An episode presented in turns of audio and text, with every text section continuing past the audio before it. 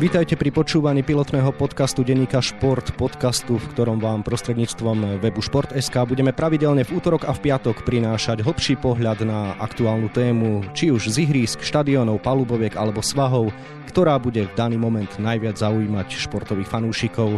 Príjemné počúvanie prvého dielu, ktorý symbolicky vychádza práve na Valentína, vám želá od mikrofónu Vladimír Pančík. Tí, čo sú zalúbení do futbalu, sa konečne dočkali. Brány na našich štadiónoch sa opäť otvárajú. Cez víkend je na programe 19. kolo najvyššej slovenskej súťaže. Najneskôr v máji sa dozvieme, či pohár nad hlavy zdvihnú opäť hráči Eška Slovan Bratislava, alebo sa dočkáme prekvapenia. O tom, čo ich čaká na ceste za obhajobou titulu, sa dnes porozprávam s kolegom, futbalovým redaktorom a komentátorom denníka Šport Miroslavom Hašanom. Miro, vitaj. Ahoj. Ešte predtým, ako sa budeme venovať futbalovej lige, povedzme si, čo si môžete prečítať v dnešnom vydaní denníka Šport. Piatkové vydanie tradične obohacujeme o názorovú stranu. Ponúkame vám náš názor na príchod kedysi veľkého talentu slovenského hokeja Martina Révaja do Popradu, ale aj pohľad bývalého špičkového obrancu Martina Polievku na štart jarnej časti futbalovej ligy. Tímový duch bude naša zbraň proti Čechom. Aspoň to tvrdí pred historicky prvým federálnym derby v Davisovom pohári tenista Norbert Gomboš. A keď sa zastavíte v stánku, dozviete sa, o čom spoločne snívajú s kolegom Andreom Martinom. Nielen lige sa venujeme na futbalových stranách, vraciame sa aj k pohárovému zápasu Interu Miláno s Neapolom, ktorý sa ale napokon neniesol v znamení slovenského derby. Nielen týmto, ale aj mnohým ďalším udalostiam sa venujeme v dnešnom printovom vydaní.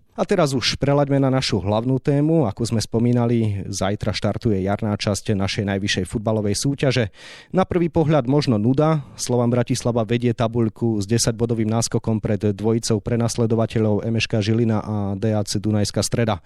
Bela si svoju cestu za potvrdení majstrovského titulu odštartujú tento rok zápasom, ktorý určite rozhodne púta pozornosť. Hneď na úvod sa totiž v najslavnejšom slovenskom derby predstavia na ihrisku Spartaka Trnava. Miro, ty budeš e, osobne v City Arene, takže možno na úvod tak e, zľahka, ako sa tešíš na tento bombónik? Zimná prestávka bola dlhá, takže každý, kto má rád futbal a slovenský futbal je veľmi špecifický, musí sa tešiť na zápas Trnava Slovan vo vynikajúcej atmosfére s veľkým nábojom. Hovorí sa, že derby nemá favorita. Platí to aj v slovenských reáliách, keď hovoríme o dominantnom Slovane, ktorý vedie tabuľku 10 bodov. Môže Spartak, ktorý bojuje iba o prvú šestku, prekvapiť majstra? Je to trochu kliše, že derby nemá favorita, ale v tomto prípade naozaj Slovan je veľkým favoritom tohto zápasu. Ale Trnava je samozrejme špecifickým tímom a v domácom prostredí s fanúšikmi za chrbtom vie byť veľmi silná, takže určite sa máme na čo tešiť a je tam nejaká možnosť možnosť, že Trnava pokojne ten zápas vyhrá alebo remizuje. Pozrime sa bližšie na to, čo sa v tábore Slovana udialo počas zimy. Témou číslo 1 bol prestup Andraža Šporára za viac ako 7 miliónov eur. To je treba zdôrazniť. To je rekord Slovenskej ligy do Sportingu Lisabon.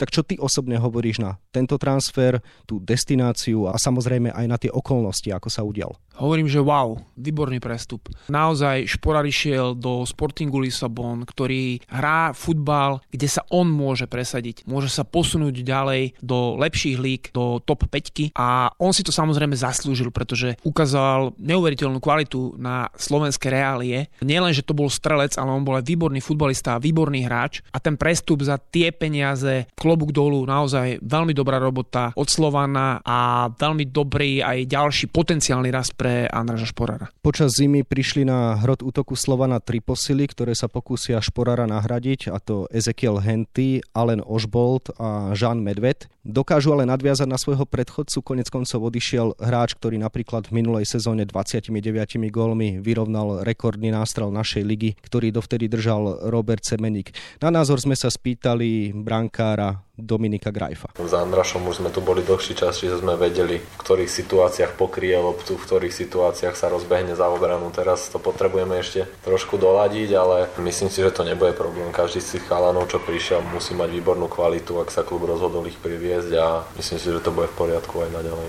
Miro Dominik teda odchod Andraža nevidí ako zásadný problém. Aký je tvoj pohľad na túto tému? Problém to nie je, ale určite nebude jednoduché nahradiť ho, pretože on bol dominant dominantným hráčom Slovana presne v tom zmysle, že mnohé lopty pokryl, ale fantasticky vedel z hrotu spadnúť trošku nižšie, zapojiť sa do kombinácie, chvíľu hrať ako stredopoliar povedzme a zrazu sa objavil z nenazdania na hrote alebo niekde, kde ho nikto nečakal a odtiaľ dokázal rozhodovať zápasy. A toto nahradiť nebude jednoduché, pretože hráči, ktorí prišli na jeho post, na jeho pozíciu, sú myslím si typologicky trošku inými hráčmi. Ale máme tu napríklad Davida Strelca, ktorého sme nespomenuli. Treba povedať, že to je super talent slovenského futbalu a takisto vie hrať aj ako útočník, aj spadnúť do tej stredovej formácie, ale je naozaj veľmi mladý. Môže on už dnes zobrať na seba tú úlohu lídra ofenzívy? Myslím si, že ešte nie. Je to obrovský talent, je to výborný hráč, má pred sebou veľkú perspektívu, ale stále ešte mu chýbajú skúsenosti a nemá takú vnútornú pohodu, aby naozaj on sa stal vodcom Slovana Bratislava už v takom mladom veku, v takejto kozmopolitnej ešte kabíne, kde je mnoho hráčov mnohých národností. To ešte je príliš skoro, ale môže ukázať veľmi, veľmi zaujímavé veci a môže sa postupne zlepšovať. Prezradím takú zaujímavosť, už keď Andrá Špora odišiel, tak si to môžem dovoliť, keď som sa ho pýtal na Alena Ožbolta, keď sa objavili prvé informácie, že by mal prísť do Slovana, tak mi povedal, dobrý je, ale toľko gólov ako ja nedá, takého už mať nebudete. Predsa len môže Alen Ožbolt byť tým, čo najskôr si vydobie to miesto po svojom krajanovi? Je to ťažká otázka, pretože pri prestupe nikdy dopredu neviete povedať, ako to dopadne. Aj najlepší hráči môžu prestúpiť do najlepších mužstiev a nemusí sa im dariť. Nebude fungovať chémia, nevidú im prvé dotyky s loptou, prvé zápasy, prvé súboje, niekoľko zahodených šancí, alebo naopak, vidie všetko, na čo siahnu, čiže je to veľmi ťažké predpovedať. Určite to je hráč dobrý, ale je iný typologicky ako Šporár a Slovan s ním na hrote, ak teda on bude na hrote, bude hrať inak. Bude musieť hrať inak a ukáže sa, či hráči sa dokážu jemu prispôsobiť a on samozrejme spoluhráčom. Slovan zažil turbulentnú jeseň a po nej aj náročnú zimu a nielen vďaka prestupu Šporara, veď konec koncov môžeme v tejto súvislosti nechať prehovoriť aj generálneho riaditeľa Slovana Bratislava Ivana Kmotrika mladšieho. Prestup Andraža bol jeden z najzáročnejších toho prestupového obdobia, ale určite by som to nesmeroval len v jeho prípade, ako my sme predlžili niekoľko hráčských kontraktov s našimi kľúčovými hráčmi, čo bolo taktiež veľmi náročné s nimi dospieť nejaké reálnej dohode, lebo však samozrejme oni cítili ten záujem z Európy a keďže sa viditeľnili, tak takisto boli veľké kluby, ktoré oni mali záujem. Rozmeňme si to na drobné. Vedeniu majstrovského týmu sa podarilo predlžiť kontrakty s kapitánom Božikovom, Demarkom, Paušekom, Medvedevom či Rataom.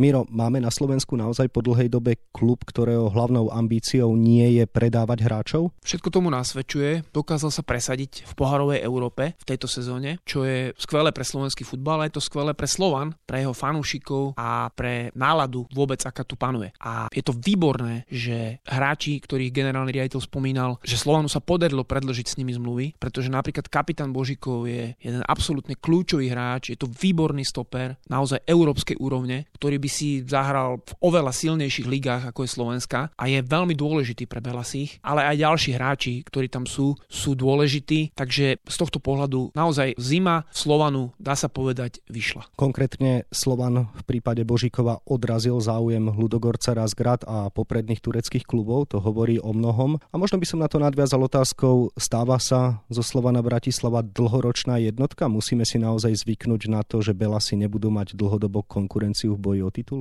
Všetko tomu nasvedčuje. Belasi alebo Slovan je ochotný hráčom dávať také podmienky, že môže konkurovať minimálne tým okolitým klubom, ako je Sparta, Slávia, Plzeň, Legia Varšava, maďarské kluby, ktoré majú niekoľkonásobne vyššie rozpočty. A nikto iný na Slovensku touto cestou z rôznych príčin sa zatiaľ nevydal. Či už e, nemá také prostriedky, alebo nie je ochotný toľko investovať, alebo volí inú filozofiu. Takže z tohto pohľadu Slovan vyzerá to tak, že bude naozaj dlho neohrozenou jednotkou v slovenskom futbale a to nemusí byť úplne optimálne, ale na druhej strane zase klubu to môže dať pokoj, pripraviť sa naozaj dokonale v rámci možností na pohárovú Európu. Verejnosť sa dnes pýta, kam sa môže Slovan v slovenských reáliách ešte posunúť. Ivan Kmotrik mladší vidí priestor na zlepšenie. Ak sa chceme odraziť my vyššie, budeme potrebovať podporu našich fanúšikov. Musíme dvihnúť priemernú návštevnosť a takým spôsobom sa budeme potom schopní posúvať ešte smerom vyššie, lebo ak chcú fanúšikovia vidieť Andreja Šporára, Mohu,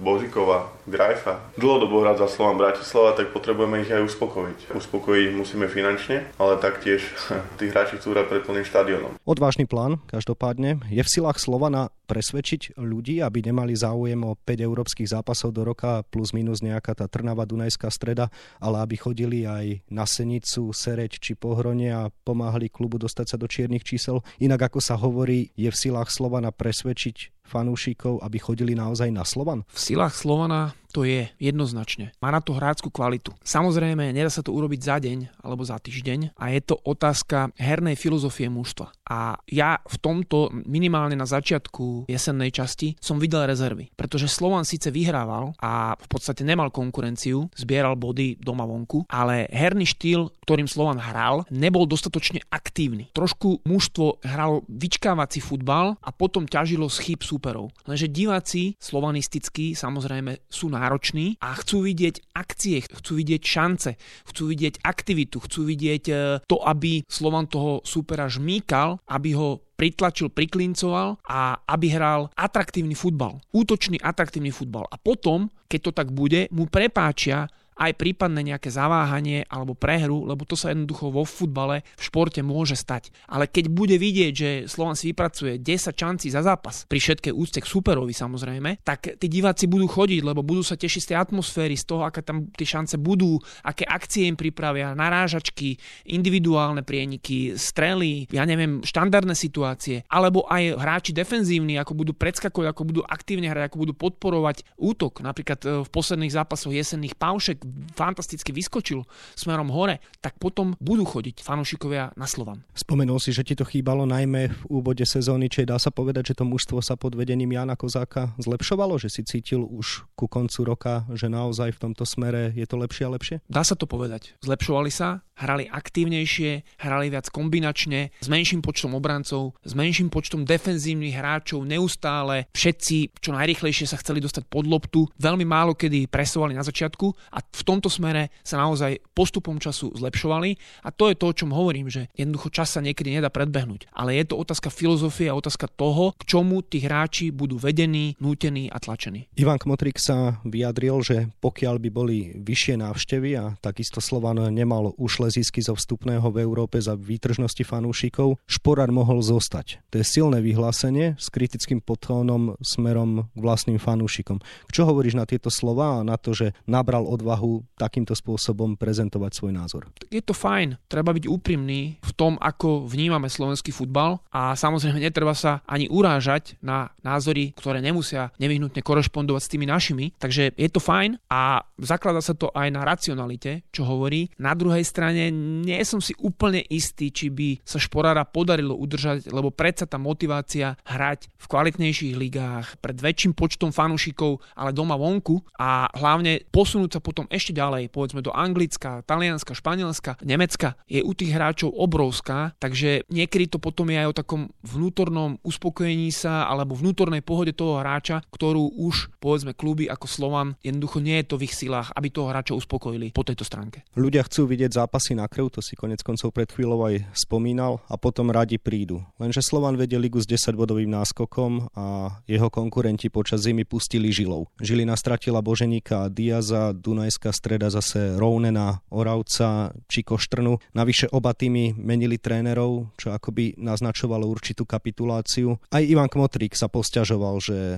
hlavní vyzývatelia nepredstavujú takú konkurenciu, akú by si v Slovane želali. Ja v týchto dvoch prípadoch počúvam o tom, že aký majú priemerný vek v mústve, pretekajú sa v tom, doma z nich nižší priemerný vek svojho kadra a neviem, že či je toto spôsob, aký sa bojuje o titul, ako ja by som skôr prijal supera, ktorý naozaj bude pozerať na to, aby kvalitu udržal. Pek pekné rypnutie, nie? Je to tak, ale na druhej strane každý má inú východiskovú pozíciu z tých klubov a každý má aj iné možnosti. Bratislava je najväčšie mesto na Slovensku, hlavné mesto Slovenska, má najviac fanúšikov, má najbohatšiu históriu, takže to sú fakty. A v tomto Žilina napríklad sa Slovanu rovnať nemôže, pretože aj keď Žilina hrala atraktívny futbal, tak ja neviem úplne presne, ale priemerná návšteva bola možno 3-4 tisíc. Naposledy možno za Pavla Vrbu ešte chodilo viac ľudí na Žilinu, na ligu. Takže to je zase realita realita súčasnosti a potom sú tu ekonomické možnosti. Pretože nie je úplne jednoduché toho hráča angažovať, toho hráča platiť a potom ho ešte aj udržať niekoľko prestupových období, lebo to sa nedá urobiť tak, že on príde na pol roka a potom hneď odíde. A ani Žilina to tak nerobí. Takže je to diskutabilné, ako je to otázka uhla pohľadu. Ale samozrejme, že pre slovenský futbal, pre Slovan by bolo ideálne, keby tí súperi viac tlačili na Slovan. Súboje vzájomné boli vyrovnanejšie. Z hodou okolností Slovan síce prehral v Dunajskej strede, ale bolo po vypetom súboji s Pávkom, dvojzápase myslím, alebo prvom zápase. A bola to jediná prehra Slovana. Ale je pravda, že aj z môjho pohľadu Dunajska sa oslabila a Žilina zmenou trénera mení trošku aj štýl, chce hrať ofenzívnejšie, atraktívnejšie, ale naozaj superom, skutočným právým Slovanu v tom majstrovskom boji asi nebude. Čiže suma sumárum z tvojho pohľadu Slovan sa môže pripraviť o titul iba sám? Takto sa to úplne nedá povedať, pretože vždy pravda leží na ihrisku a tam ju treba zodvihnúť. Treba tie zápasy vyhrať, má každý zápas svoje špecifika, terén, počasie, podmienky, forma hráčov, zranenia, karty. Je veľa faktorov, ktoré ovplyvňujú ten, ktorý daný zápas. Takže Slovan tie zápasy musí zvládnuť, musí si tie body nazbierať, ale samozrejme, že je veľmi blízko k tomu, aby sa stal majstrom, aby bol suverénom Slovenskej ligy tohto ročníka a na druhej strane, ako som už spomínal, môže to byť pre neho dobré, lebo sa môže pripraviť na ďalšiu edíciu pohárovej Európy. Venovali sme sa primárne tomu boju o titul, ale pristavme sa pár slovami aj na ostatných poschodiach tabulky.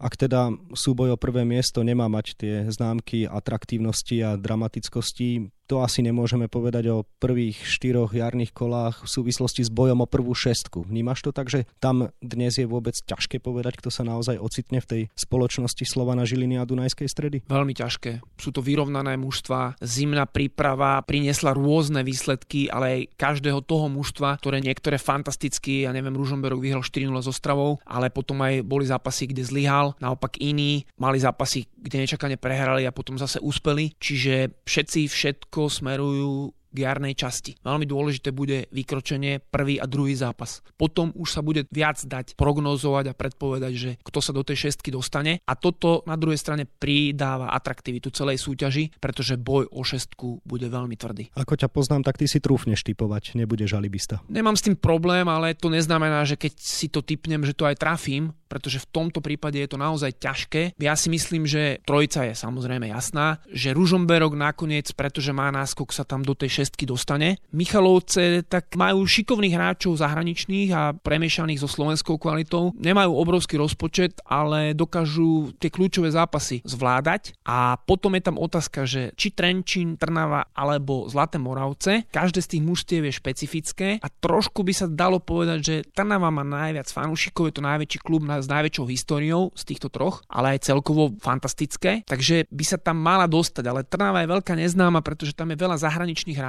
a hrajú prvý zápas so Slovanom, keď sa im podarí bodovať už Trnavu ťažko niekto zastaví smerom do šestky. Keď ten zápas prehrajú, môžu ho prehrať aj o niekoľko gólov, tak zase to bude ťažká psychická rána. Je tam zahraničný tréner, v klube sa deje mnoho nových vecí po majiteľskej výmene v lete, takže ťažko je to naozaj povedať, že úplne presne teraz pri takej vyrovnanosti a štyroch zápasoch, kde sa mnohí stretnú medzi sebou, kto presne sa do šestky dostane. Bojovať sa nebude len v strede tabulky, ale aj na jej konci. Posledný je nováčik z Pohronia, ale ten nemal takú turbulentnú zimu ako na napríklad v Senici a v Nitre, kde sa menili vlastníci. Myslíš si, že práve tieto kluby aj vzhľadom na to, že ešte si to tam musí sadnúť, v Senici sa dokonca len pred pár dňami vymenil majiteľ, že práve teda tieto týmy sú takým tým hlavným favoritom napadáka? Hlavným favoritom v úvodzovkách. Je to tak. Určite Senica je pre mňa takmer istým zostupujúcim pri všetkej úcte a fakt to robili dlho dobre v malom meste. Snažili sa odčas Vlada Levárskeho, možno až po venezuelských majiteľov, ktorí ale skončili a teraz či z hľadiska kádra po každej stránke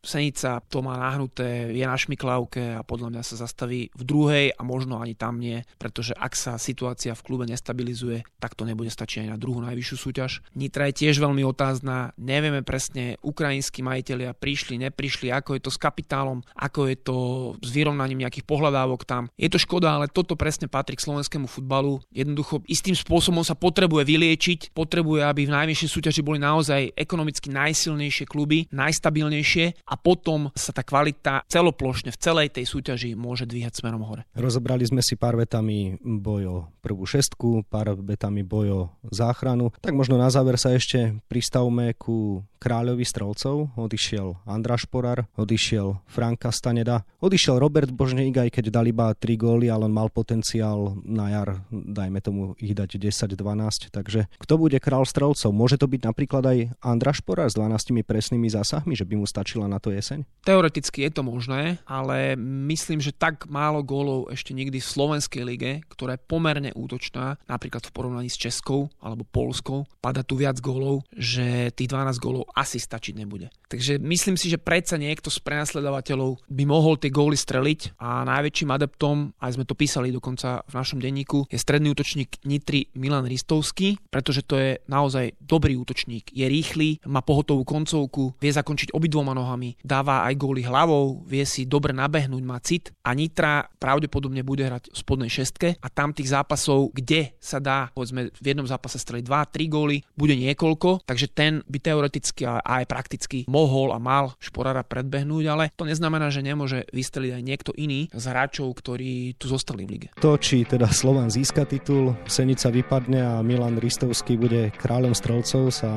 dozvieme počas jarnej časti. Našu dnešnú futbalovú tému sme týmto vyčerpali. Hosťom úvodného podcastu denníka Šport a Športeska bol môj kolega Miroslav Hašan. Miro, ešte želám pekný deň. Pekný deň. Na záver už len dodám, že ďalší podcast si na Športdeska môžete vypočuť v útorok. Opäť sa budeme venovať futbalu, konkrétne štartu jarných bojov Ligy majstrov. Na dnes sa s vami od mikrofónu lúči ešte Vladimír Pančík.